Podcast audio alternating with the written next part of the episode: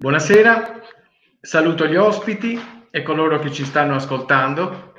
Ringrazio il professor Giampiero Paolo Cirillo, presidente di sezione del Consiglio di Stato, componente del Consiglio di Presidenza della Giustizia Amministrativa, docente universitario. E il presidente Cirillo ha ricoperto anche numerosi incarichi di governo, eh, come quello di capo eh, dell'ufficio legislativo presso il Ministero dei Beni Culturali, uno, uno, dei tanti, ed è autore di numerose pubblicazioni scientifiche. Il eh, dottor eh, Stefano Glinianski, magistrato della Corte dei Conti e segretario generale dell'autorità di garanzia, scioperi e servizi pubblici essenziali. L'ingegnere Edoardo Bianchi, il vicepresidente dell'ANCE, dell'Associazione Nazionale Costruttori Edili, e eh, con delega alle opere pubbliche. L'avvocato Marco Mariani, avvocato amministrativista, autore anch'egli di numerose pubblicazioni in materia di appalti pubblici. E di questa mattina la notizia della, dell'approvazione da parte del Consiglio dei Ministri del, del decreto semplificazione, eh, che dovrebbe rilanciare, rilanciare le opere pubbliche. Il tema del, della nostra conversazione è proprio questo, grandi opere e piccole soluzioni. Ma il decreto prevede una disciplina transitoria, una disciplina transitoria fino al 31 luglio 2021, questo almeno emerge dalle bozze che sono circolate finora, per, eh, per il rilancio delle opere. Il decreto incide su vari, eh, su vari istituti, sulle eh, procedure per l'aggiudicazione dei contratti pubblici sotto soglia, sopra soglia, prevedendo delle discipline semplificate, sulla responsabilità amministrativa ed erariale su, dei dipendenti pubblici, sul sistema di verifica, eh, sul sistema delle verifiche antimafia, sul termine della conclusione dei contratti e, eh, e anche sul processo dinanzi al giudice amministrativo prevedendo una maggiore, una maggiore applicazione della uh, sentenza in forma semplificata. Questo sempre ehm, dalle bozze che sono circolate finora. Ma un dato che mi sembra significativo è quello che dai dati dell'osservatorio Cresme Italia e Territorio evidenziano che una ripresa nel settore del, uh, delle opere pubbliche già era in corso da un paio di anni ed ha avuto una, anche un'accelerazione nel 2019 con lavori e concessioni messi in gara per 39.970 milioni di euro e un incremento del 39,2% rispetto ai 28.717 milioni del 2018. Questo perché eh, nel, eh, nel, negli anni scorsi si è discusso molto sulla, sugli effetti della, del codice del 2016 in, in termini di um, rallentamento nelle aggiudicazioni delle, delle gare pubbliche. Certo la pubblicazione di un bando di gara non corrisponde ad, una, ad, un, effettivo, ad un effettivo investimento, ma non si può comunque non, non notare che il dato dei bandi di gara è un dato eh, significativo, sia per valutare lo stato della progettazione delle amministrazioni, ma anche sull'impatto appunto del rallentamento delle procedure, delle procedure di gara e anche, e anche le, le grandi opere nel 2019 sono state oggetto di un incremento eh, rispetto, a quelle del 2000, di, rispetto a quelle del 2018. Ma ecco, facciamo un po' di eh, i dati, i dati sono dati che hanno una valutazione fino, che hanno un valore fino ad un certo punto, quindi sono sempre dati che dobbiamo prendere e poi calare in concreto. Facciamo, facciamo allora un po' di eh, opere di sistematicità e eh, riteniamo allora, valutiamo un po' la, la situazione, la situazione attuale. Facciamo un'incursione anche nella filosofia. Platone nella Repubblica distinse tra i reggitori, i custodi dello Stato, e gli ausiliari, che facevano rispettare le decisioni dei reggitori. Platone non solo riteneva fondamentale la separazione delle carriere, ma riservava a questa categoria una elevata e speciale educazione necessaria per i compiti delicati, già a prevenire il pericolo che la gestione dei mezzi dell'amministrazione potesse sovvertire gli scopi perseguiti dal governo. Allora, ingegner Bianchi, in Italia si fanno poche grandi opere E secondo lei quanto è colpa di una burocrazia che nel tempo si è talmente inasprita da far sovvertire gli scopi di un governo del paese o sono altre le ragioni? Buonasera a tutti, eh, intanto grazie eh, dell'invito. Oh, fatemi fare una premessa perché eh, è la stessa premessa con la quale ogni volta mi accapiglio con Michele Corradino sulla pubblicazione dei bandi di gara che lei ha ricordato quel dato che l'ANAC ogni volta presenta cons- nelle varie consultazizioni è un dato riferito alla pubblicazione dei bandi di gara. Bandi di gara certo. Di questa uh, pubblicazione dei bandi di gara l'unico che si avvantaggia è chi stampa la gazzetta ufficiale, perché poi quei bandi non diventano mai cantieri. L'unico termometro vero per capire se quei bandi diventano cantieri è il numero di ore lavorate delle maestranze edili e in vero questo numero di ore non è, non è calato solo dopo il codice, perché dobbiamo essere onesti. Già eh, negli ultimi 12-13 anni c'è un continuo eh, rimpicciolirsi delle ore lavorate nei cantieri eh, edili. Quindi eh, continuare a dire come fa il Cresme o come ogni tanto fa l'ANAC eh, anche in realtà se uno si legge la nota piccolina c'è scritto che per contratti perfezionati intendono i contratti pubblicati in gazzetta, quindi eh, siamo noi che li dobbiamo leggere eh, correttamente. Non c'è nessuna ripresa del settore delle infrastrutture negli ultimi dieci anni, mh, mm, parliamo degli ultimi cinque in particolar modo, perché eh, non si riescono ad aprire i cantieri. Questo è, eh, è il vero problema. Lei chiede se il problema è di opere grandi o opere piccole. Beh, diciamo che sotto questo aspetto c'è grande democrazia, non partono né grandi né i piccoli, e, eh, è tutto completamente fermo. E, eh, e, in realtà, se noi andiamo a, a vedere,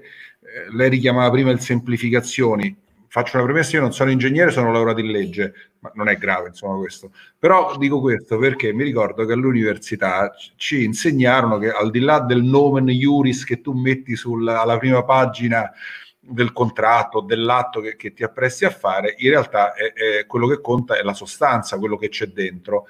E diciamo che in questi ultimi anni eh, ci siamo trovati, e questo eh, eh, va al di là dello schieramento politico, da, dall'estrema destra all'estrema sinistra, riguarda completamente tutti, ci troviamo di fronte a un provvedimento, oh, già intanto iniziamo nel 2018, c'è stato un decreto legge semplificazioni, convertito i primi mesi del a gennaio, penso, del 2019, già quello era un semplificazione, quindi continuando di questo passo c'è un semplificazioni l'anno e forse eh, non è completamente eh, sana questa situazione.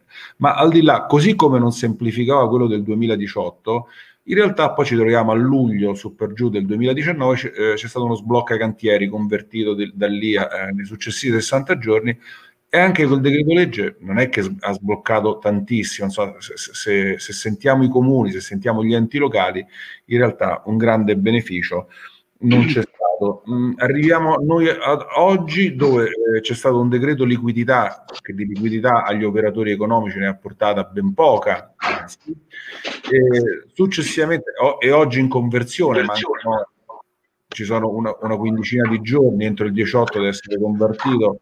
C'è un decreto rilancio rispetto al quale noi come associazione costruttori non riusciamo a capire dove sono, uh, quali sono le misure, i danari per, eh, per questo rilancio eh, e poi arriviamo oggi al semplificazioni che però giustamente non può essere commentato perché con, con la formula salva intese eh, servirà ancora qualche altro giorno. Io penso che eh, siccome lei mh, mm, ci ha detto uh, di mantenere i nostri interventi nell'arco di 4-5 minuti per garantire una maggior, eh, maggiore interesse di chi ci ascolta. Eh, pongo, non so a, a, che minuto sto, però pongo sul, te, sul, sul tappeto eh, un duplice tema. Uh, noi abbiamo la sensazione come ANCE che in questi ultimi anni, in particolar modo negli ultimi tempi, ci sia stata una corsa a parlare di regole, eh, siamo stati indirizzati a parlare sempre di regole, ci mancherebbe, sono essenziali, però accanto alle regole l'altro caposaldo di tutto questo argomento sono le risorse, cioè noi dobbiamo avere risorse e regole. senza risorse noi parliamo di regole, eh, con le risorse se, se, non abbiamo delle regole eh, in realtà non decolla niente o decolla eh, in malo modo. E di tutti e due gli aspetti eh, affronto brevissimamente in, un, in 30 secondi il, il tema delle, delle risorse. Noi, eh, andando a, ad esaminare eh, attentamente il bilancio dello Stato, che ricordiamoci che col decreto legislativo del 2016 è un bilancio dello Stato che viene fatto per competenza, ma la spesa è per cassa. Quindi se noi esaminiamo quali sono i danari che sono in bilancio per le infrastrutture, inteso l'edilizia in generale, a 360 gradi, noi in realtà ci sono risorse di un miliardo e due circa eh, per il 2020, 150 milioni per il 21, 150 milioni per il 22. Cioè noi abbiamo nell'arco di un triennio un miliardo e mezzo di eh, spesa che si può fare per investimenti. Queste sono le risorse che, che abbiamo in Italia, altre non ce ne sono o comunque non sono previste da, uh, da, dai documenti di bilancio attualmente vigenti. E ci troviamo di fronte a una situazione dove con, se, se, veramente anche nel decreto semplificazione ci sarà un ulteriore sforamento di 20 miliardi, noi siamo arrivati a una spesa in, eh, in deficit di, eh, di, 100 miliardi. Di questi 100 miliardi non io, non Lance, Carlo Cottarelli le definisce tutte misure difensive, cioè i quattro quinti di queste spese sono per misure difensive, che giustamente devono essere fatte. L'ufficio parlamentare eh, di bilancio della Camera ci dice che stiamo veleggiando ad una spesa eh, mensile per eh, ammortizzatori sociali inteso in senso ampio di 13 miliardi e mezzo al mese. È ovvio che con una spesa mensile di 13 miliardi e mezzo al mese, quanto possiamo resistere? Un mese? Due? Tre? Quattro? Ma, eh, non residua nulla per la spesa per investimenti e chiudo. E ad oggi, per tutti quelli che possono essere i fondi che possono venire dall'Europa, parlo del recovery plan, che comunque se lo, accogli- se lo definiamo oggi no, non avremo risorse prima di, della seconda metà del prossimo anno, e quelle sono risorse che possono essere destinate solo ad investimenti e non per spesa corrente. Però il MES attualmente è ancora fermo, il SURE attualmente è ancora fermo. Dico questo per dire, così chiudo sulle risorse, che eh, sì, va bene parlare di regole, ma se la maggior parte della spesa è sempre una spesa in conto corrente, risorse per fare investimenti in qualsiasi campo, non solo nel nostro, non ce ne sono. Poi successivamente parlo de- dal punto di vista mio de- delle regole. Grazie.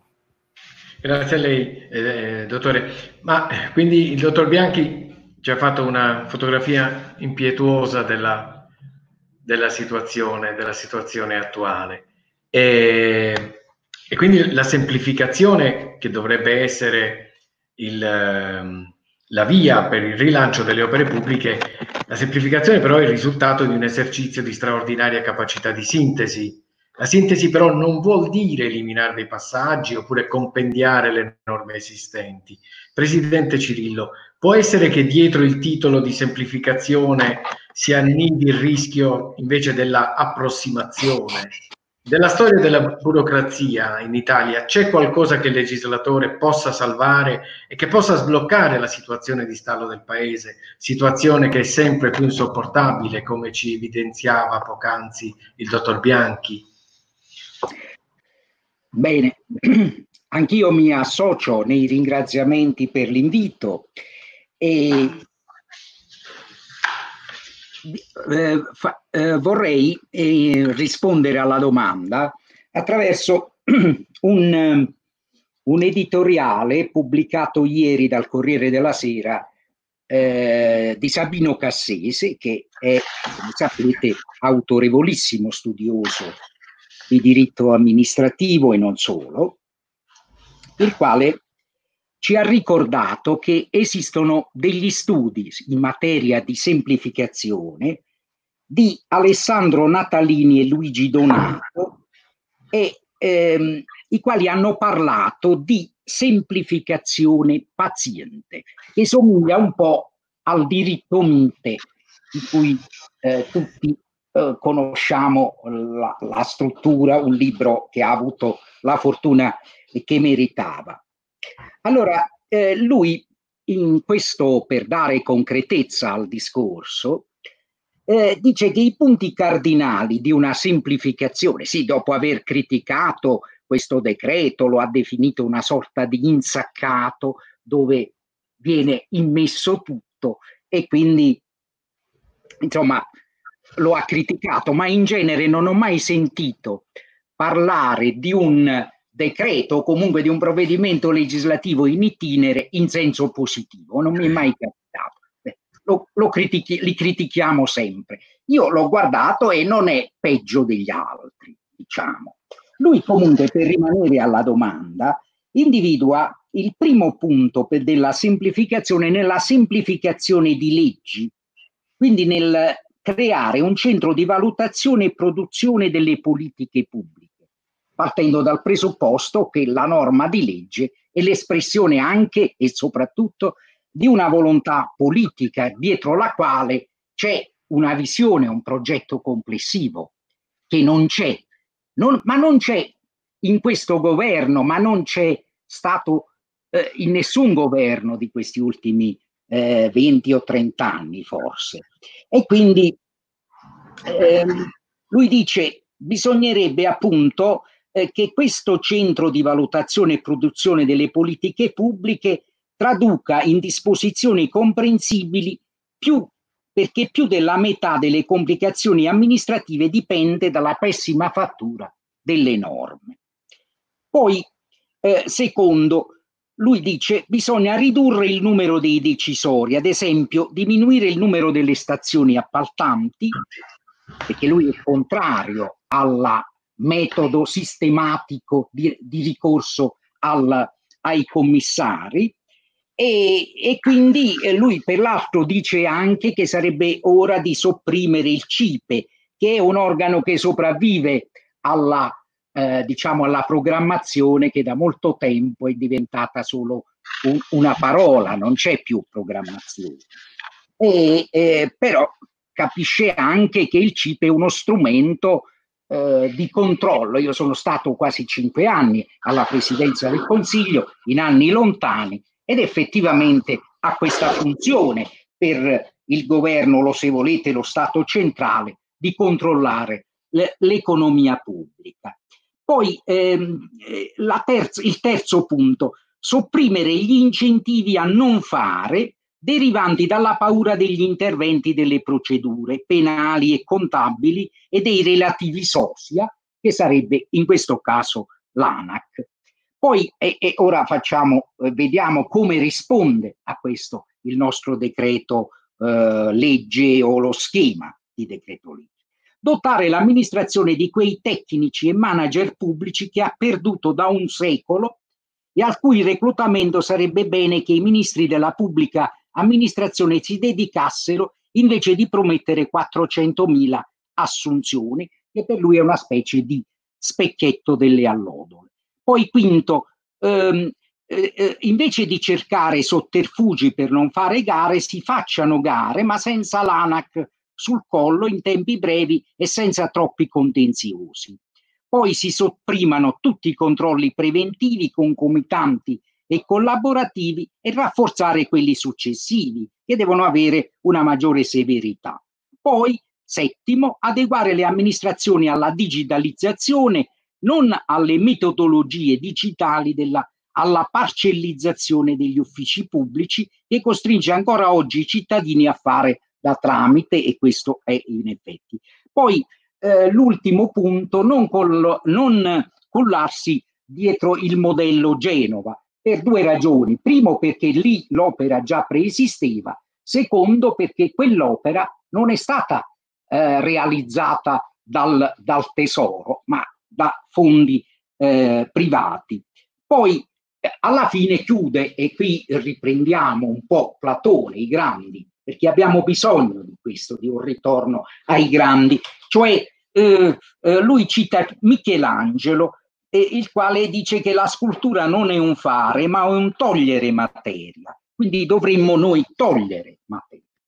Da tutto questo che cosa ricaviamo? Io ho letto il, il decreto eh, lo schema, ho visto che si interviene ancora una volta su questo articolo 2 eh, eh, imponendo alle, amministraz- alle amministrazioni di pubblicizzare anche la, eh, la, i termini di conclusione del procedimento. Questa è una questione che è stata già risolta tantissimo tempo fa, quando eh, in base alla, all'epoca ero alla presidenza del Consiglio, in base alla, eh, diciamo, alla, eh, in base a, ad una certa concezione che allora eh, prevalse, bisognava individuare tutti i procedimenti amministrativi e stabilire eh, un termine eh, un termine per tutti i, i, procedimenti. Ora, non è che la pubblicizzazione risolverà, eh, risolverà i problemi, però, e quindi mi sembra un po' poco, ma non è che mi sembra poco, il punto è un altro.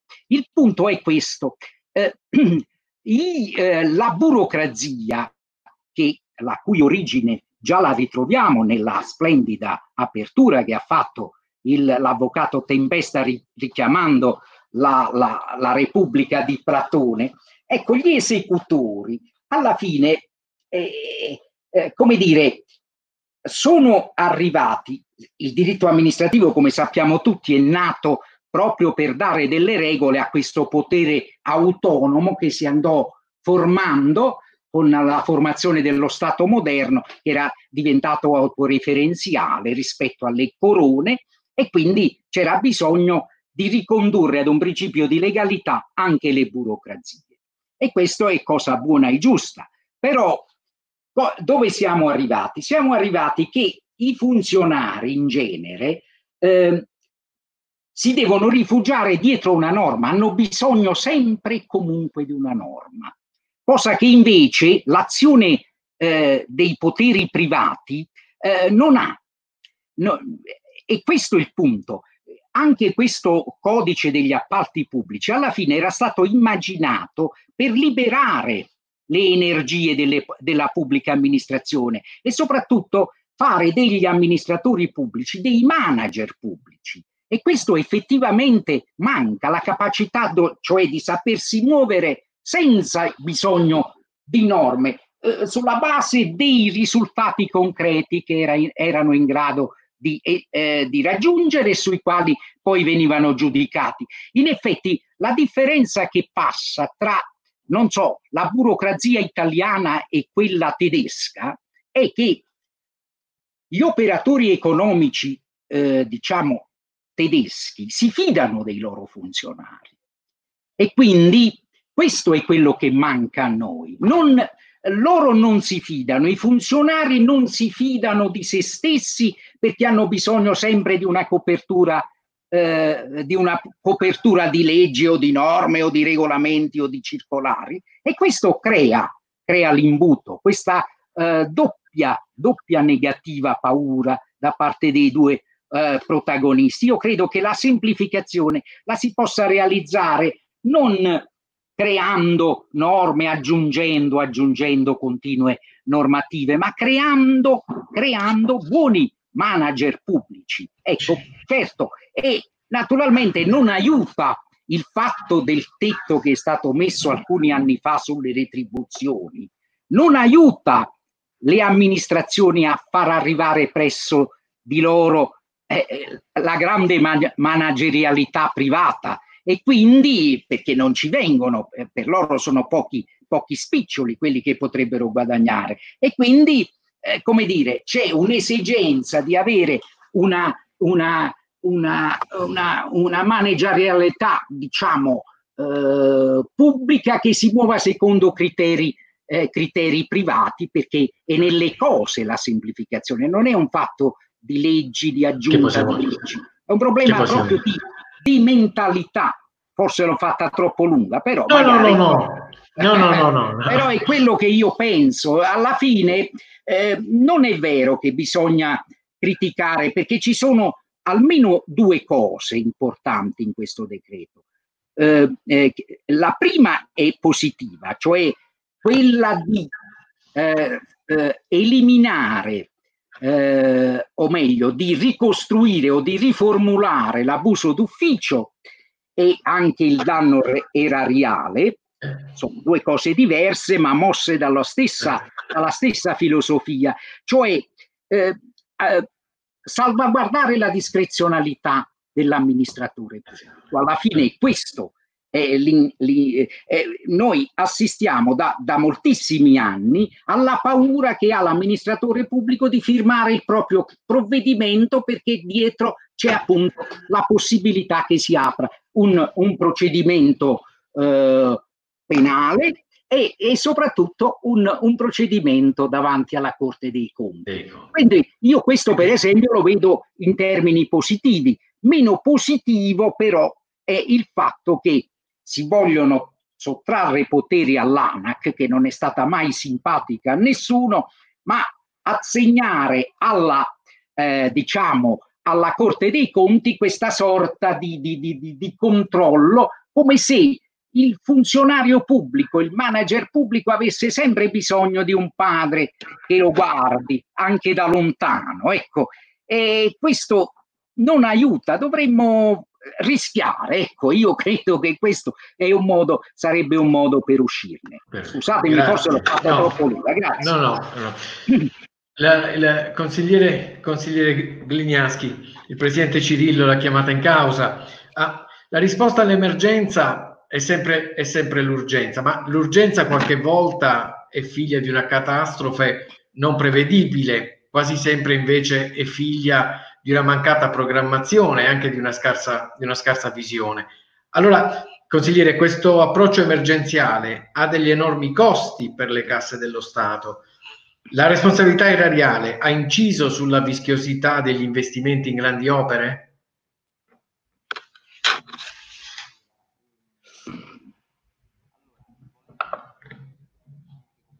Non, non la sentiamo, consigliere.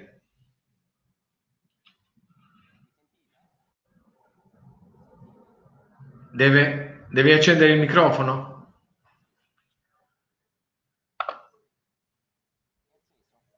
No.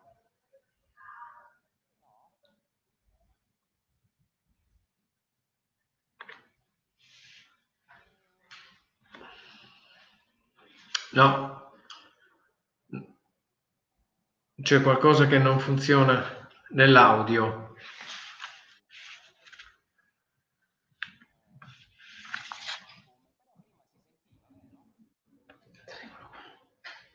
Provi, provi ad alzare il volume? Vuole? Ecco. Niente. Vuole provare a rientrare? Non so.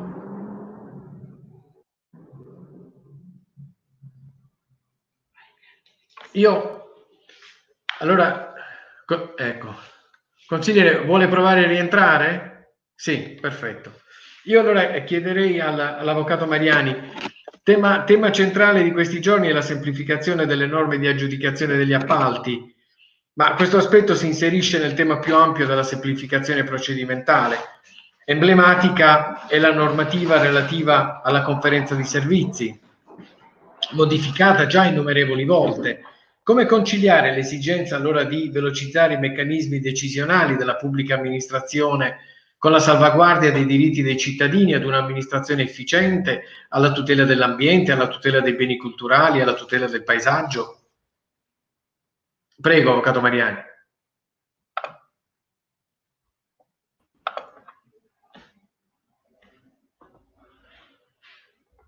Si parla molto di semplificazione, ma non è un tema nuovo. Devo dire, un evergreen del nostro diritto amministrativo e anzi eh, prima il presidente Cirillo ha citato il professor Sabino Cassese, eh, io citerei oltre a lui anche il professor Guido Melis che qualche anno fa ha scritto un libro sulla storia dell'amministrazione italiana dove ha dimostrato che proprio questa esigenza di semplificazione nasce agli inizi del 1900. E quindi, diciamo così, il legislatore impegnato su questi temi sin da allora.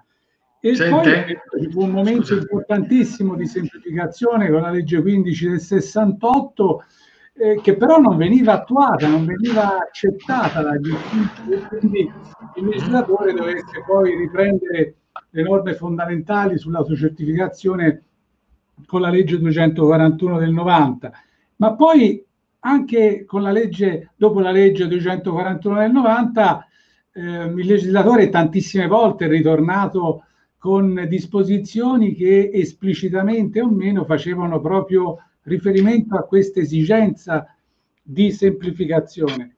Ora, a me pare che è chiaro che per risolvere, per affrontare questo tema, certo non basta enunciarlo. Esistono però già molte disposizioni che se applicate potrebbero essere, anzi sicuramente a mio avviso sarebbero idonee a risolvere il problema e sono in buona parte contenute nella legge generale sul procedimento amministrativo. In questi giorni in riferimento agli appalti si parla di necessità di abbreviare i tempi, dare certezza ai tempi. La legge generale sul procedimento amministrativo, proprio all'articolo 2, prevede che il procedimento amministrativo debba avere tempi certi e brevi per la conclusione del procedimento.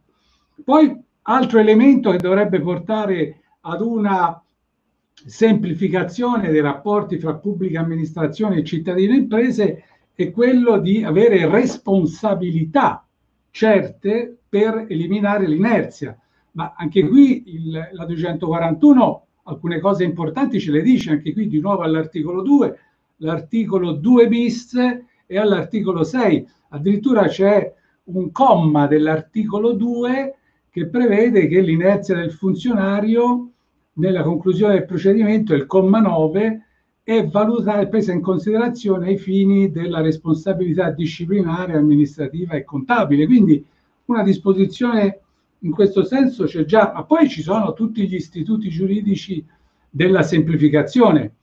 Eh, citavi tu la conferenza di servizi che effettivamente eh, in questi 30 anni è l'istituto della legge 241 del 90 che più volte è stato rimaneggiato da parte del nostro legislatore ma oltre alla conferenza dei servizi ci sono anche altri istituti come il silenzio assenso, la segnalazione certificata, la denuncia di inizio attività, che sono tutti previsti. Poi c'è una norma anche qui esplicita, l'articolo 3 bis della legge 241, sulla digitalizzazione dei rapporti fra pubblica amministrazione e imprese. Cioè a me pare che sì, la semplificazione a livello legislativo è sicuramente importante, però intervenire continuamente sul corpo di un codice dei contratti pubblici, codice che è dell'aprile del 2016 e che se non ho contato male ha già avuto 19 modifiche, alcune anche molto importanti. L'ultima, diciamo così, eh, che, che, è stata citata prima dal dottor Bianchi è quella della legge sblocca cantieri, poi però proseguiamo con queste disposizioni come la legge sblocca cantieri che introducono una disciplina derogatoria a tempo che a sua volta ha anche bisogno di una serie di atti per poter essere implementata. Quindi, diciamo, è tutto un sistema che non dà certezze, che non dà stabilità e anche in questo senso mi sembra che la tecnica legislativa utilizzata in questi giorni non vada nella direzione giusta proprio perché introduce un regime derogatorio che in alcuni casi lascia l'interprete ehm, anche nella difficoltà di capire qual è la norma applicabile. Io mh, faccio riferimento, non so, anche ad esempio agli appalti sopra soglia e qui c'è una disposizione di questo schema, chiamiamolo così, di disegno di decreto legge approvato eh, stanotte salvo intese, che prevede la possibilità, fermo restando l'applicazione delle norme sull'aggiudicazione, ma di derogare a tutte le altre disposizioni, salvo quelle contenute in leggi penali, eh, quelli della legislazione antimafia e nei principi del codice, che qui quindi necessità di distinguere i principi e le disposizioni sono di stretta applicazione ai principi e poi le norme inderogabili delle direttive dell'Unione Europea.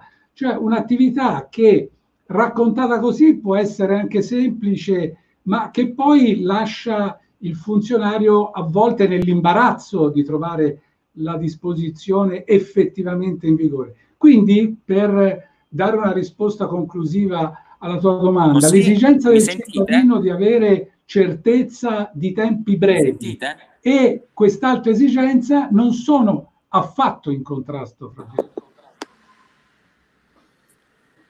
Chiedo scusa, mi riuscite a sentire? Sì, sì, certo, certo. Grazie, allora, grazie Avvocato Mariani. Consigliere, prego. Allora, mi sentite? Sì, sì, sì. Perfetto. Allora, benissimo, dopo questo, dopo questo piccolo disguido tecnico, evidentemente, insomma, quello che volevo dire forse poteva essere non, non gradito, quindi evidentemente mi hanno tolto l'audio. Allora, vedete, riagganciandomi al discorso che, che è stato fatto prima dal, dal Presidente mh, Cirillo, eh, effettivamente quello che emerge da, dalla struttura di questo, mh, di questo decreto è in qualche modo, almeno da, da, una lettura che io ho fatto delle norme più, come dire, più interessanti per il tema che stiamo trattando, è sostanzialmente una impostazione eh, normativa che tende nell'ottica di una tutela, tra virgolette, di quella che è la nostra classe burocratica, quindi di quelli che sono i nostri, i nostri funzionari, a semplificare per un verso le procedure e dall'altro verso in qualche modo evitare che i soggetti agenti possano incorrere o in ipotesi di responsabilità mh, amministrativo eh, contabile o in ipotesi di abuso d'ufficio. Questa è l'impalcatura, il solco normativo. In che modo intende il legislatore conseguire questo obiettivo? Per un verso semplificando quelle che sono le procedure per l'affidamento appunto dei lavori, inutile che ora utilizzo espressioni tecniche, basta insomma andare a vedere il, rialzo delle soglie per gli affidamenti diretti, il rialzo delle soglie per quanto riguarda le procedure appunto eh, negoziate e soltanto in alcuni casi il procedimento attraverso quindi un, un vero e proprio bando di gara. Per altro verso, eh, in qualche modo, eh, tra virgolette, tranquillizzare il funzionario attraverso una norma che modifica il tema della responsabilità erariale in che termini? Dicendo alla magistratura contabile, ricordati che laddove il comportamento del funzionario è in qualche modo foriero di danno erariale, l'elemento psicologico che contraddistingue la sua condotta è quello, nel momento in cui è doloso, è quello del dolo non più inteso in senso civilistico ma in senso penale. In termini pratici che cosa significa? Significa sostanzialmente che il funzionario agente non solo deve aver avuto la coscienza, la volontà, quindi la consapevolezza della, della, dire, della illegittimità della sua, della sua condotta, ma deve aver avuto, come è stato praticamente più volte detto, anche in qualche modo eh, il, la contezza del dolo non come singolo atto compiuto, ma come praticamente ehm, volontà del danno. Questo è il primo punto. Il secondo punto, e passiamo invece in termini di eh, azione, la colpa grave sarà un elemento psicologico che connoterà solo ed esclusivamente le inerzie, dice la norma, e le omissioni e non le azioni, che invece saranno caratterizzate dall'elemento del dolo.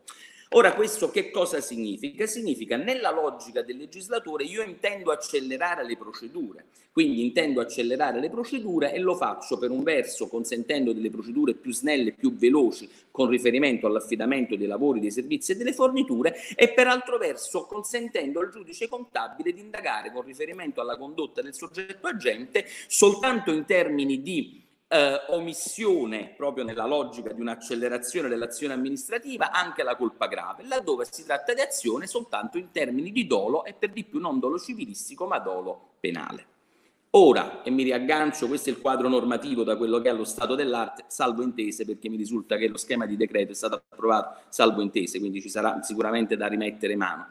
Riagganciandomi a quello che diceva il presidente Cirillo, che cosa, a cosa stiamo assistendo?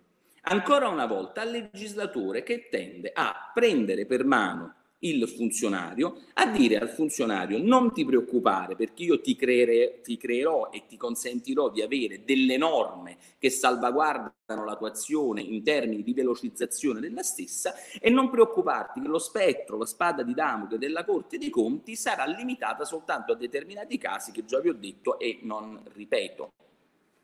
È un buon risultato questo. Abbiamo semplicemente modificato il quadro normativo, ma non abbiamo assolutamente caratterizzato quello che deve caratterizzare l'azione amministrativa, e cioè lasciato alla discrezionalità del soggetto agente decidere in che modo conseguire l'interesse pubblico.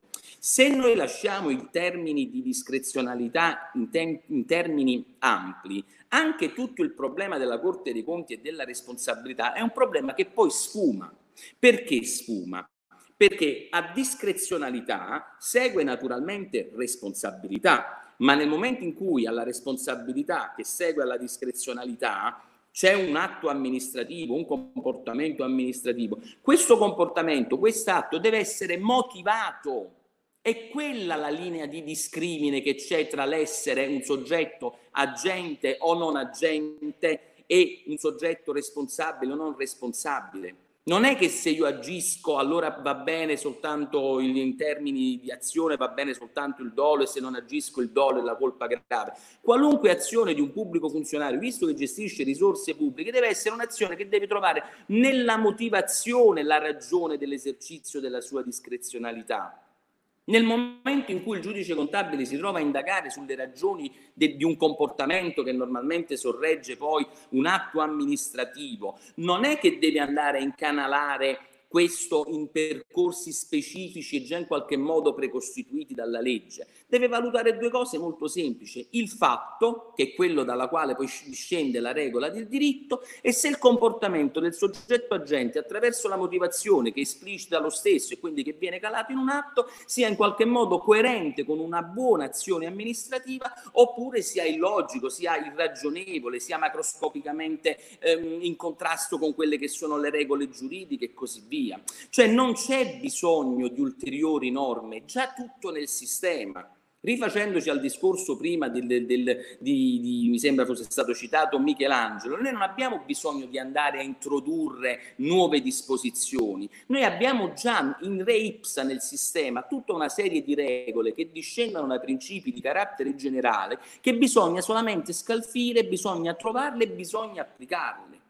Ed è quello il momento in questo senso poi decisivo che consentirà di fare, e passo poi alla sua domanda, cosa? Di evitare che dietro poi tutte queste disposizioni, per un verso sì sicuramente potremo accelerare le opere pubbliche, ma quanti danni erariali rischieremo di trovare nel momento in cui noi solleviamo, tra virgolette, da una responsabilità in termini di colpa grave, che poi è l'essenza della responsabilità amministrativa, perché laddove c'è il dolo già si sta andando nel penale, quindi il giudice contabile sostanzialmente segue il penale, il giudice penale segue il contabile, c'è un passaggio di carte, ma l'essenza stessa invece del giudizio amministrativo è andare a verificare al di là di dolo contrattuale o penale che sia, quindi di una coscienza e di una volontà in termini solo di, come dire, distonia e, e di antigiuridicità della condotta, anche di volontà del danno, e andare a verificare se effettivamente l'azione amministrativa è stata intrapresa con quel senso di diligenza che deve caratterizzare un soggetto, un soggetto agente. È tutto lì, nella diligenza che si pone nel momento in cui si sta eh, ponendo in essere un'azione amministrativa. Il rischio di questa normativa, io poi tendenzialmente sono una persona ottimista, ma il rischio di questa normativa qual è? Che statisticamente, perché poi mi sono andato a informare, sono andato a vedere soltanto, immaginate, nella sezione della Procura Lazio, quindi la più importante, noi negli ultimi tre anni la Procura, quindi la Corte dei Conti, ha è riuscita a ricavare attraverso anche esecuzioni, quindi esecuzioni ehm, portate in, eh, scusate, condanne portate in esecuzione da parte poi delle pubbliche amministrazioni, 100 milioni di euro, 33 milioni di euro all'anno e la procura della Corte dei Conti del Lazio costa 4 milioni all'anno. Immaginatevi se fosse un'azienda privata. Ho un costo di 4 milioni milioni e un ricavo di 33 milioni che non vanno alla Corte dei Conti ma ritornano nelle casse dell'erario. Ora, tutta questa normativa, il mio timore non è che rende un pochino più leggera l'azione amministrativa in termini di una semplificazione e quindi sottrae alla discrezionalità amministrativa del soggetto agente quella responsabilità nella corretta conduzione del suo operato, con danni che poi nell'immediato vedremo l'opera realizzarsi e danni erariali che poi si verificheranno in un secondo momento. Questo, secondo me, è il vero punto di domanda. Cioè, non era il caso di um, amplificare la discrezionalità del soggetto agente e poi magari ex post andare a verificare se questo comportamento è stato corretto, piuttosto che creare delle norme che possono rappresentare nuovamente un alibi? e quindi quest'alibi ovviamente comportare delle spese. Vedete, qui concludo, la colpa grave, che, che se ne dica della Corte dei Conti, che viene chiamata sempre come questo spettro, questo soggetto che sta lì uh, quasi a, a, bloccare l'azione, la colpa grave è sempre stata intesa nelle nostre sentenze, qui c'è una casistica infinita, in intensa negligenza, sprezzante trascuratezza dei propri doveri, atteggiamento di grave disinteresse per le proprie funzioni, macroscopica violazione di norme, comportamento che denota dispregio delle comuni regole di prudenza. Cioè si avvicina più al, in chiave penalistica a un dolo eventuale che a una colpa cosciente. Quindi se questo era l'impianto, c'era necessità di eliminare questi che sono i parametri della colpa grave? Eh, vediamo poi, vediamo le opere come verranno realizzate nel momento in cui tutto questo, nel momento in cui non è più qualificabile come dolo e si concreta in verifica, in che termini poi progetto il suo sistema giuridico. Grazie. Grazie. Eh, grazie a lei, grazie a lei consigliere. Eh, io eh, resterei su questo, su questo tema. Mi sentite? Sì, sì, sì, sì. sì. Grazie consigliere. Ehm, io resterei proprio su questo tema e su questo aspetto su cui ora ha, ha sottolineato l'importanza del consigliere Grigliaschi, cioè della maggiore eh, discrezionalità che sarebbe stato opportuno affidare al, al, al pubblico funzionario che e, e, anche ciò che diceva anche no, nel suo intervento il presidente Cirillo. E quindi chiederei al presidente, quindi una modifica, allora mi aggancio a quanto ha affermato ora il consigliere Ghigliasi con riferimento alle modifiche in tema di danno erariale, ma allora un, anche una modifica del reato di abuso di ufficio che oggettivizza la valutazione sul comportamento del pubblico funzionario, escludendolo nei casi in cui vi siano poteri discrezionali, è conforme ai principi generali dell'ordinamento?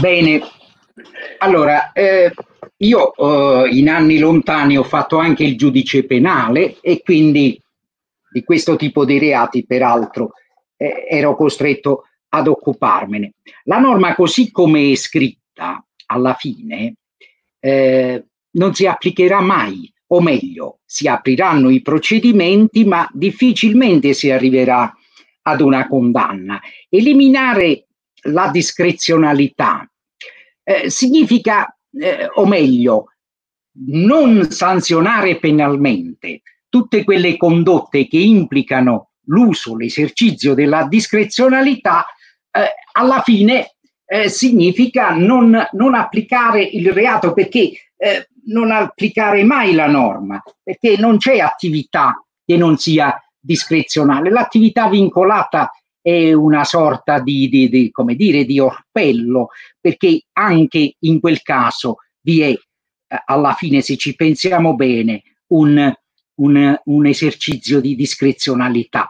Cioè, alla fine, la discrezionalità è l'amministrazione pubblica, la discrezionalità eh. coincide con il, con il funzionario. Una norma così concepita può avere senso proprio in una prospettiva breve, in un lasso di tempo breve che è questo che abbiamo, avete ricordato, no? di un anno, ma altrimenti significa effettivamente, effettivamente eh, considerare liberi, ecco, eh, eh, sgom- sgomberare la mente dei funzionari, del, del, eh, del responsabile unico del procedimento da questa eh, preoccupazione eh, può funzionare soltanto nel breve periodo, perché ricordiamoci che alla fine se noi guardiamo eh, la cronaca, le cronache, mh, tutte le grandi opere che sono state realizzate, eh, come dire, dopo, a posteriori, si è scoperto che erano eh, state contaminate da fatti di corruzione, perché poi è questo il punto. E allora, secondo me, eh, la corruzione è un dato ineliminabile perché noi dovremmo arrivare a costruire un sistema in cui eh, o per cui la corruzione o eh, la corruzione sia attiva che passiva non deve convenire, è inutile fare riferimento ai principi morali di ciascuno di noi, è connaturata al, al sistema. Ora, eh, non avendo questa eh, possibilità, eh, perché implicherebbe, come dire, un, uno studio approfondito, ehm, non, eh, diciamo, non avendo questa, questa possibilità, noi dobbiamo partire dal presupposto che eh, dietro tutte le grandi opere ci sono fatti di corruzione che derivano anche dalla criminalità organizzata. In questo decreto c'è, eh, ho visto degli articoli dedicati all'in, all'interdittiva, all'informativa antimafia che pure è stata snellita. In altri termini è come se si fosse voluto, io, questa è la filosofia che riesco a leggere, eh, considerare eh, liberi tutti per un periodo di tempo per vedere se è possibile mettere in, me- in moto questo meccanismo. È l'unica filosofia che ispira queste norme e, ed è giustificabile soltanto nel breve periodo. Eh, quello che manca è, è questo. Eh, io sono stato tante volte capo di uffici legislativi in anni lontani e, e alla fine, quando si scrive una norma, eh, bisognerebbe considerare o fare uno studio dietro una piccola norma, uno studio complicato, uno studio eh, severo, perché solo in quel caso noi riusciamo a togliere materia e far emergere la limpidezza di una norma chiara e che è l'espressione appunto di uno, di uno, studio, di uno studio serio. Eh, sì, togliere materia, ma in quel caso, in quel caso eh, Michelangelo diceva anche che l'opera esiste già. Quando gli veniva consegnato, anzi lui se lo andava a scegliere a Massa Carrara personalmente, come sappiamo tutti, no? il pezzo di marmo su cui lavorare. Lui dietro ce l'aveva già, bisognava soltanto farla venire fuori, ma la nostra politica, le nostre istituzioni, anche la nostra etica pubblica ce l'ha questa idea centrale che sta dietro le cose, non si può semplificare se non c'è un'idea chiara e complessiva di dove si voglia andare. Questo mi sembra di poter dire. Grazie. Grazie, grazie, grazie Presidente. Questa prospettiva su di un progetto, questa prospettiva su di un progetto di paese torna, torna preponderante. E chiedo all'ingegner Bianchi, eh, al dottor Bianchi, chiedo scusa dottore, il, la bozza del, del um, decreto semplificazioni Prevede il rilascio via d'urgenza della documentazione antimafia nei procedimenti che hanno ad oggetto l'erogazione di benefici economici, finanziamenti, pagamenti da parte delle pubbliche amministrazioni. Ora, questo rilascio però avverrebbe via d'urgenza, in via provvisoria, qualora poi la documentazione successivamente pervenuta accerti la sussistenza di una causa interdittiva, vengono revocati i benefici. Allora, eh, dottore, siamo in un contesto economico decisamente instabile, in forte recessione è più sentita dalle imprese l'esigenza di accelerazione o di stabilizzazione del sistema? Allora, eh, sono d'accordo che, eh, con chi mi ha preceduto che questo è un decreto libera tutti e l'ANCE è, è, critica rispetto a questo decreto perché di semplificazione c'è ben poco, è tutta una deregulation eh, spinta, eh, molto spinta. Eh, chi mi è preceduto dice sì, può essere accettabile se per, per un arco temporale breve. Qui l'arco temporale non sarà breve perché non è vero che scade il 31 luglio di quest'altro anno, perché eh, se ci sono degli impegni, eh, d- delle firme eh, apposte entro il 31 luglio, ci potrà essere un effetto trascinamento anche per eh, il periodo oh, successivo. Quindi eh, forse come imprese avremmo preferito oh, una stabilizzazione, ma in realtà questo discorso che facciamo oggi, post-Covid, non ci dobbiamo scordare che comunque non è che ante-Covid, questo era un paese che funzionava e quello di cui stiamo parlando adesso prima andava bene e adesso eh, va male. No, adesso col Covid è stata eh, la, la, la botta definitiva, però fatemi dire tre cose eh, rispetto a tutti gli interventi che ho sentito in precedenza. Responsabilità, eh, eh, reato d'abuso d'ufficio, eh, è uno di quei reati, ehm, Lance l'ho posto tra le prime azioni sui quali bisogna porre attenzione, il reato di abuso d'ufficio ci dice l'Istat che per il 2017 meno dell'1%, fatto 100 quanto è contestato a monte questa, di, per questa fattispecie, meno dell'1% si tramuta in una sentenza di condanna definitiva. Nel 2018 l'85% delle contestazioni di, sul reato d'abuso d'ufficio non eh, viene archiviata, quindi non giunge neanche alla fase eh, del processo eh, in aula. Però di contro che succede? Eh, succede che chi viene colpito da questa fattispecie viene nella pubblica amministrazione, di fatto viene congelato, viene ibernato, viene messo in macchina, non può più partecipare alla vita eh, quotidiana, non può fare più concorsi, non può fare parte di commissioni di collaudo, cioè viene fi- fino a quando questa fattispecie non viene, eh, questa contestazione viene meno, vive eh, in un limbo che in alcuni casi può durare anche qualche mese, qualche anno e nel frattempo viene pregiudicata la sua carriera eh, amministrativa all'interno dell'amministrazione. Sulla responsabilità erariale noi abbiamo un tavolo come ANCE da due anni con la Corte dei Conti, con il Presidente Buscema, eh, quindi abbiamo degli incontri mensili eh, quindi su colpa grave e tutto quello che, che eh, concerne la colpa grave, il dolo. Eh, siamo arrivati veramente a un punto di approfondimento molto importante. È ovvio che non può essere sottovalutata la lettera che una settimana fa il presidente Buscema ha scritto al presidente della Repubblica dicendo oh, prestiamo attenzione perché a secondo di come viene riconfigurato la responsabilità erariale può essere, si va a incidere su dei gangli vitali della vita eh, di questo paese. Eh, quindi ci mancherebbe, io penso oh, veramente dovremmo fare sempre questa distinzione tra ciò che è breve, ma breve dovrebbe essere, lancia addirittura la brevità per ANCE dovrebbe essere fino a fine anno, ma perché? Perché questo decreto deve essere adottato a marzo-aprile. È ovvio, più in là andiamo nell'adozione del decreto e più viene spostata poi il termine eh, finale. Però quando parliamo di corruzione, adesso che tutte le opere che si realizzano in Italia siano uh, permeate da corruzione, io mi richiamo a una definizione che il Presidente Cantone eh, ha uh, in un rapporto presentato in Parlamento dove equiparava la corruzione anche intesa come malagestio anche per chi lavora nella pubblica amministrazione, prende sistematicamente lo stipendio a fine mese e non firma mai un pezzo di carta, perché non vorrei che corruzione, sicuramente la corruzione è quella più classica, lo scambio di, eh, di utilità, però c'è pure una situazione rispetto al quale io penso che siamo arrivati a un punto dove il mondo privato, eh, in Italia ha fatto 100 i dipendenti, i, i rapporti di lavori subordinati, 75-80% è mondo privato, 20-25% è mondo pubblico. Non è più neanche possibile che eh, chi sta nel pubblico, noi critichiamo pure che, eh, che, qui tutti hanno riaperto meno il mondo pubblico.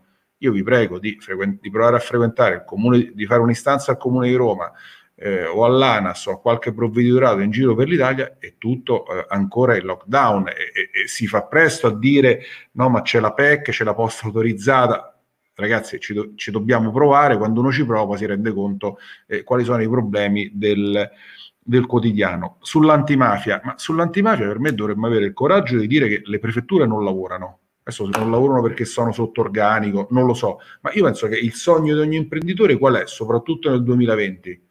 Mettere nome e cognome dentro una macchina esce un certificato, sei mafioso, sei, mm, la, dico male, eh, sei abilitato al contrario con la pubblica amministrazione? No, il problema, questa è una cosa che noi non abbiamo chiesto, quello che abbiamo chiesto, abbiamo tavoli col Ministero dell'Interno eh, da vent'anni sotto questo aspetto e con i vari prefetti, cioè, ma qui la, la verità è che noi siamo costretti ad andare a lavorare nelle white list il 90% delle volte scatta il silenzio assenso perché non ti dicono mai io la mia impresa, l'impresa principale, mi iscrivo, io ancora non sono riuscito a, a, sapere se sono mafioso o non sono mafioso, vado col silenzio assenso, speriamo che un giorno non esca che sono mafioso, ma la stessa situazione la si ha quando io do un subappalto.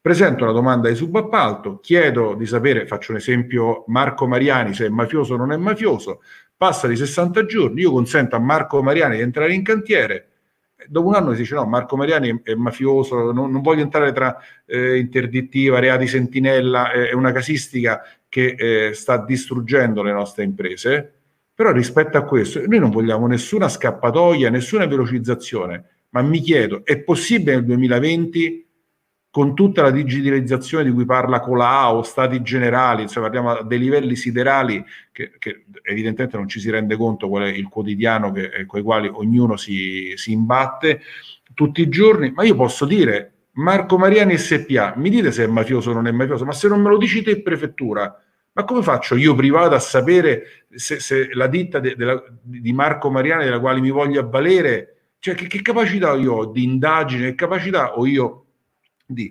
Fatemi dire l'ultima cosa, poi chiudo se, se, se, se ho tempo. Prima è stato citato Cassese, eh, il professor Cassese, noi domani abbiamo un ennesimo webinar con Cassese e, e Chieppa, con il quale abbiamo veramente un rapporto, oh, è stato molto intenso in questi ultimi tempi, ma è possibile un giorno eh, che qualcuno si alzi, se è vero che qualcuno si possa alzare e dire che l'utilizzo dei decreti legge così come lo si sta eh, adoperando negli ultimi sei mesi, non è completamente, io dico legittimo, sicuramente è il termine sbagliato, cioè noi ci troviamo di fronte a una programmazione che ormai avviene solo per decreti legge. A marzo ci si dice quale decreto legge ci sarà a aprile, a maggio, a giugno, a luglio e agosto. Non mi sembra per quel poco costruito dall'università che questa era la razio sottostante il decreto legge. Ci troviamo di fronte a decreti legge che sono Faccio l'esempio del rilancio. Il decreto eh, legge rilancio ha bisogno di 98 provvedimenti attuativi.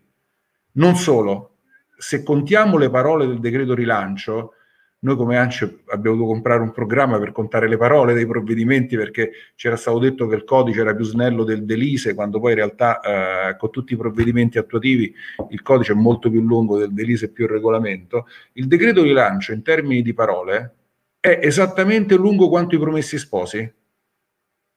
I Promessi Sposi non è eh, una novella, eh, quindi dico eh, anche questa natura. Terzo, quarto aspetto, noi ci troviamo di fronte ormai a decreti legge che sono degli, degli omnibus, perché chi non rientra in questo decreto legge di oggi, il semplificazioni, considerato che verrà convertito eh, ad agosto e, e, a settembre, quando ti spiegherai i propri effetti, saremo già nel, nel, nell'orbita della legge di bilancio, è ovvio che è l'ultimo treno che passa, se no dobbiamo poi arrivare all'omnibus di fine anno ma era questa la natura del decreto legge, cioè eh, che potesse essere utilizzato come un omnibus?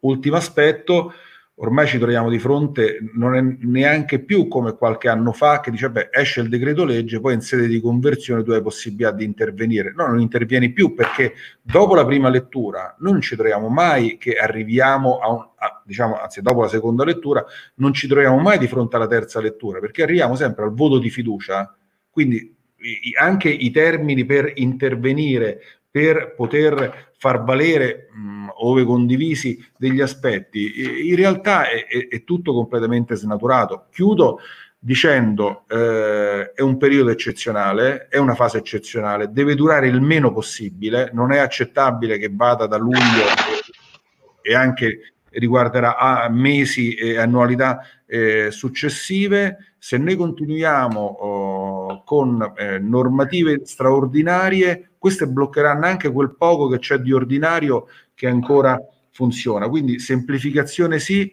ma quello che è previsto, se è confermato, quello che abbiamo letto fino a ieri sera sul decreto semplificazione, l'ANCE è completamente contrario perché non va nella direzione che serve a questo Paese. Tutto ciò senza eh, tornare sul vero problema che è la completa assenza di risorse. Grazie.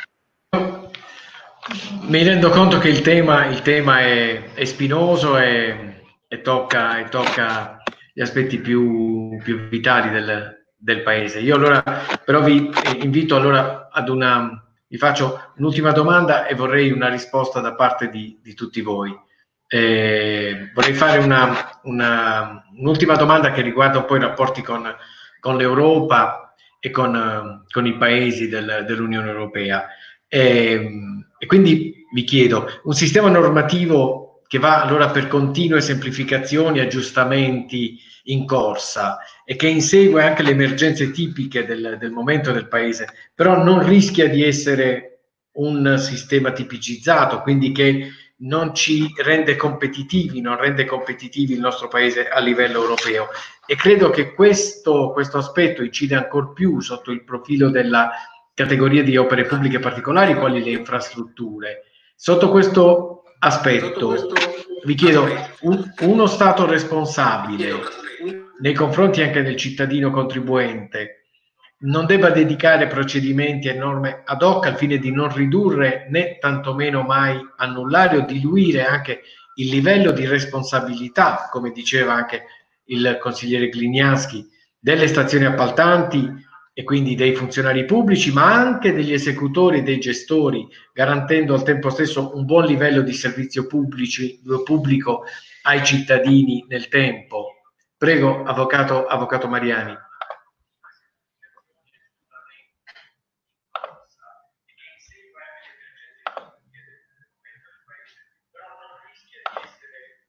No, non va via. Avvocato Mariani, non la sentiamo.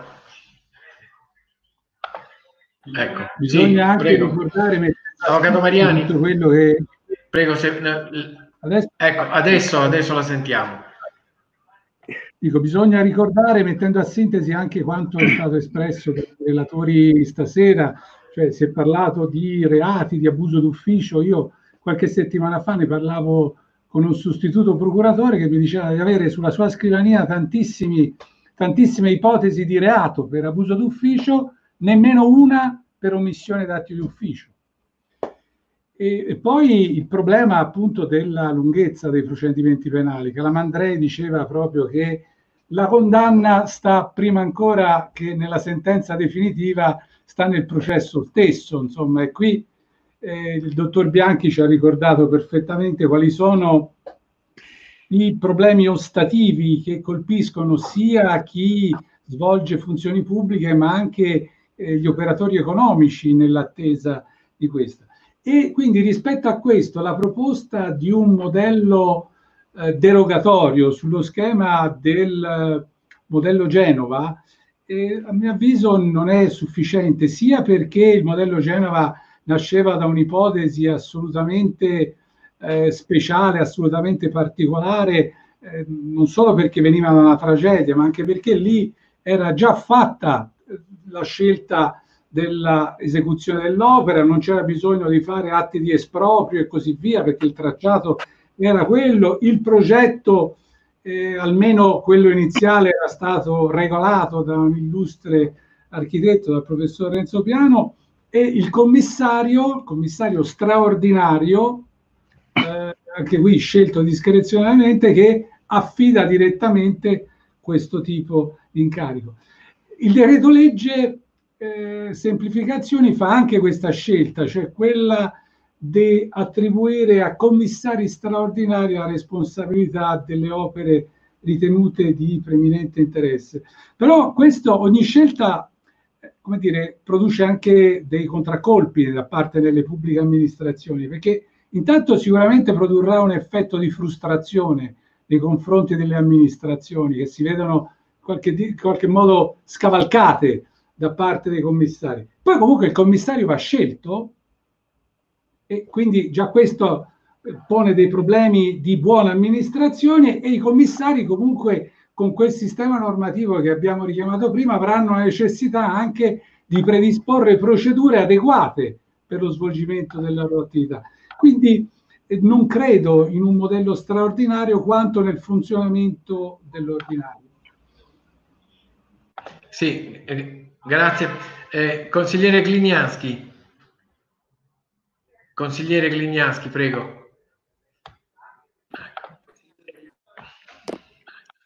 Sentite? Sì, sì. Mi, mi sentite, sì? Sì, sì, certo. Scusate perché io ho qui tre schermi, quindi devo capire in quale guardare. Ma eh, vedete, il, il, il, punto è sempre, è sempre quello. Um, bisogna in qualche modo incidere su, um, a mio parere, la qualità della nostra regolazione interna. La qualità della regolazione interna significa in qualche modo rendere le leggi autoapplicative, evitare che ci sia un affastellarsi e un continuo, eh, una continua adozione di eh, decreti attuativi, circolari ministeriali, circolari esplicative, eh, soft law di tutti i tipi. Questo però, eh, vedete, mh, al di là di tutto eh, nasce anche da una cultura, da una cultura diversa, da un approccio diverso, nel senso che eh, prima qualcuno ha fatto cenno alle funzioni del, dell'ANAC, all'ANAC in termini di mh, autorità nazionale anticorruzione, come se sostanzialmente in materia soprattutto d'appalti, ma in genere della pubblica amministrazione, se noi non avessimo avuto e non ci fosse l'ANAC, se non ci fosse il piano nazionale anticorruzione, se non ci fossero i piani interni alle amministrazioni, avremmo delle piccole, numerosissime, anzi piccole, medie e grandi associazioni a delinquere composte da pubblici funzionari, da dirigenti pubblici che stanno lì e se non ci sono delle regole che in qualche modo li blindano, e, si pongono in essere, vengono posti in essere fattispecie appunto di reato. Ringraziando Dio la situazione non è così. Le mele marce ci sono ovunque, in qualunque settore, ma la stragrande maggioranza delle persone, dei funzionari, dei dirigenti pubblici e di quant'altro opera all'interno e per la pubblica amministrazione è composta da persone per bene. Quindi se noi partiamo già da questo concetto, è evidente che anche la nostra legislazione, quindi non solo la qualità della nostra legislazione, ma anche il contenuto della nostra legislazione rispecchia un sentimento forse di maggior fiducia piuttosto, piuttosto che di profonda diffidenza verso coloro che operano all'interno della pubblica amministrazione. Allora vedete, anche lì non c'è più necessità di andare a riformare il delitto di abuso d'ufficio spingendosi tra due contrapposte visioni dello stesso, se può essere sindacata dal giudice penale la discrezionalità dell'agire del dirigente piuttosto che del pubblico funzionario o viceversa incanalarla in parametri già predefiniti che in qualche modo consentono al giudice semplicemente una sorta di sovrapposizione giuridica tra il comportamento e quanto disciplinato dalla norma. Anche lì con riferimento alla giurisdizione contabile non ci sarà più bisogno di andare in qualche modo a limitare il concetto di gravità della colpa estendendo la stessa soltanto alle omissioni o alle inerzie e per quanto riguarda invece le azioni spingersi anche verso il dolo, piuttosto che andare, come è stata poi anche proposta un'altra formulazione della norma, verso la tipizzazione dei comportamenti, come avviene per la responsabilità dei magistrati, come avviene per la responsabilità dei medici e così via. Cioè quello, se noi vogliamo andare a, a fare un'analisi della normativa, indipendentemente poi dagli aspetti più squisitamente tecnici che la caratterizzano, dobbiamo andare innanzitutto a verificare, prima ancora della qualità della regolazione, la volontà che si esplicita attraverso questa regolazione. E purtroppo emerge continuamente una volontà, una, come dire, una mm, forte diffidenza verso la pubblica amministrazione. E ritorniamo al discorso iniziale, perché in qualche modo si umilia, si offende, si... Eh, lascia quasi agonizzare quella che è la caratterizzazione tipica di una pubblica amministrazione, che è la sua discrezionalità, proprio perché la discrezionalità presuppone presuppone che cosa? Presuppone una scelta, presuppone comunque una valutazione, presuppone una scelta e presuppone un'assunzione di responsabilità. Più le leggi vanno verso una tipizzazione dei comportamenti piuttosto che un affievolimento delle responsabilità per evitare che determinati comportamenti vengano visti in qualche modo come distonici rispetto appunto alla norma rispetto a un principio di buon andamento, più ovviamente l'asticella della discrezionalità dell'agire scende fino a svilirsi e fino a scomparire del tutto. Allora, e concludo, il problema è un problema culturale. Noi dobbiamo avere un approccio culturale diverso rispetto alla pubblica amministrazione, rispetto a tutto ciò che ruota intorno alla pubblica amministrazione.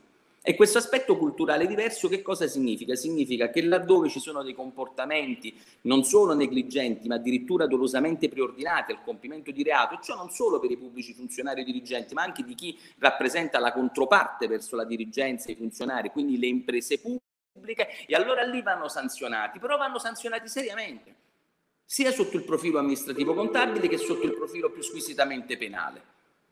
Viceversa, tutto quanto il resto, lasciamolo alla discrezionalità dei soggetti praticamente agenti, di modo che attraverso l'esercizio di questa discrezionalità si può anche lasciare la pubblica amministrazione agire e quindi conseguire quello che è l'interesse pubblico per la quale la pubblica amministrazione sostanzialmente nasce ed ha motivo di esistere.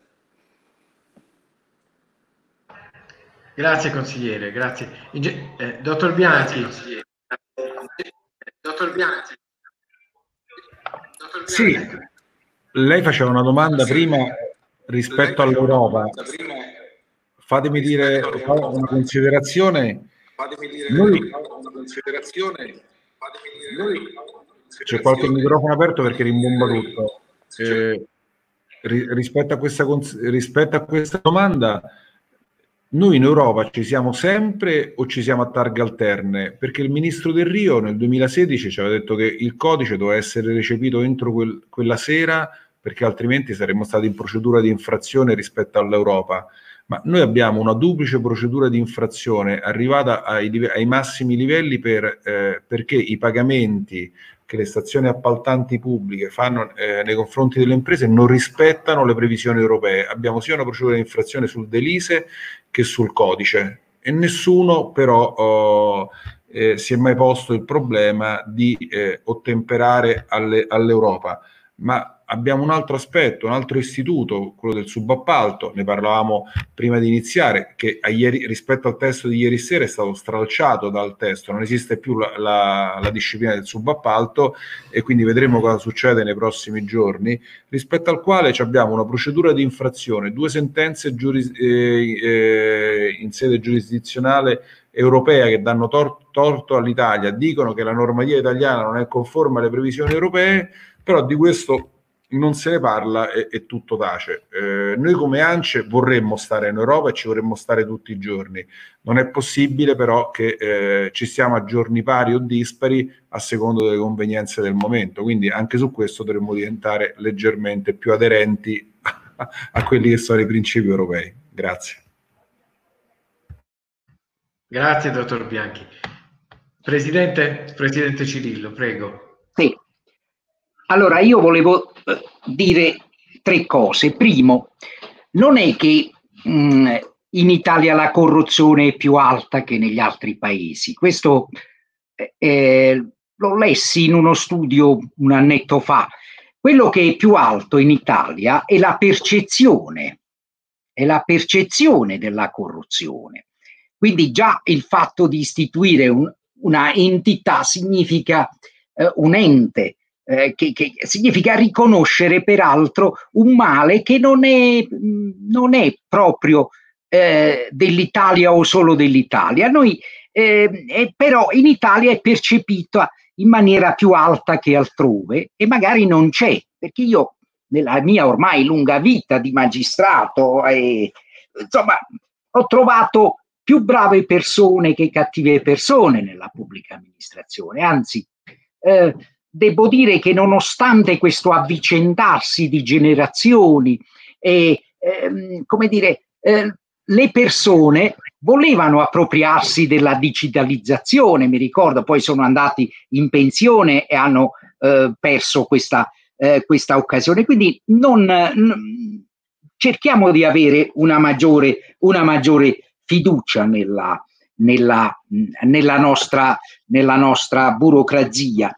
Un'altra cosa che volevo dire, vedete, noi viviamo in una società molto complessa, complessissima, per cui abbiamo bisogno di un'amministrazione complessa, eh, nel senso che eh, la pubblica amministrazione, nella mia eh, eh personale visione, è diventata il luogo dove ci sono anche le decisioni politiche e soprattutto la pubblica amministrazione è diventata il punto di riferimento dei cittadini con la caduta dei partiti politici, dei sindacati, delle ideologie e, e quindi la politica alla fine, se vuole eh, diciamo ass- avere visibilità, deve puntare sempre sull'amministrazione. Non c'è campagna elettorale o forza politica che non faccia riferimento agli appalti pubblici, al, ehm, alla pubblica amministrazione, alla semplificazione, perché sanno che per avere il consenso di cui hanno bisogno debbono fare riferimento alla pubblica amministrazione come luogo delle istanze sociali, collettive. Ed ecco perché non possiamo prescindere da questo. Un'ultima cosa, la discrezionalità. Vedete, a me è capitato anche di scriverlo da qualche parte, non me lo ricordo più. Comunque, la responsabilità del pubblico funzionario è, è, e quindi la sua attività è un'attività professionale, cioè nel senso qual è la professione del funzionario pubblico? È quella di governare la discrezionalità, secondo regole in genere non scritte e che richiedono appunto una maggiore sensibilità e preparazione. Quindi fare leva sulla discrezionalità significa appunto ridurre il funzionario pubblico, non so se le cose funzioneranno meglio in quest'anno, ad una sorta di esecutore inanimato eh, di norme. Invece noi abbiamo bisogno di un funzionario, di manager pubblici che sappiano fare buon uso della discrezionalità. E, è inevitabile, è inevitabile. Il periodo più florido di questo paese lo si è vissuto negli anni 50, 60, quando c'erano dei grandi manager pubblici, Beneduce, lo stesso Mattei, avevano una visione, ecco, avevano appunto di, chiaro il disegno che c'era, c'era dietro quel togliere di cui abbiamo parlato. Grazie. Grazie Presidente. Avvocato Mariani, Marco, eh, purtroppo non abbiamo avuto il tempo di sviscerare tutti i temi che avevamo, che avevamo preparato. La, il consigliere Gliaschi anche deve, deve, deve, deve, lasciarci. Quindi io chiudo qui dicendo, ecco, l'argomento è di grande importanza in assoluto, ma ancora di più oggi, eh, con il piacere della conversazione con voi, lo è ancora di più. Io mi auguro, faccio con un augurio di poterci presto ritrovare a parlare su tanti cantieri aperti e che si, chiudi, si chiudano anche prima del prossimo decreto che modifichi il codice degli appalti. Grazie, grazie a voi grazie. e buona, grazie buona a serata. tutti. Buona serata a tutti e grazie. Buona serata. Buonasera e grazie. Arrivederci a tutti. Arrivederci.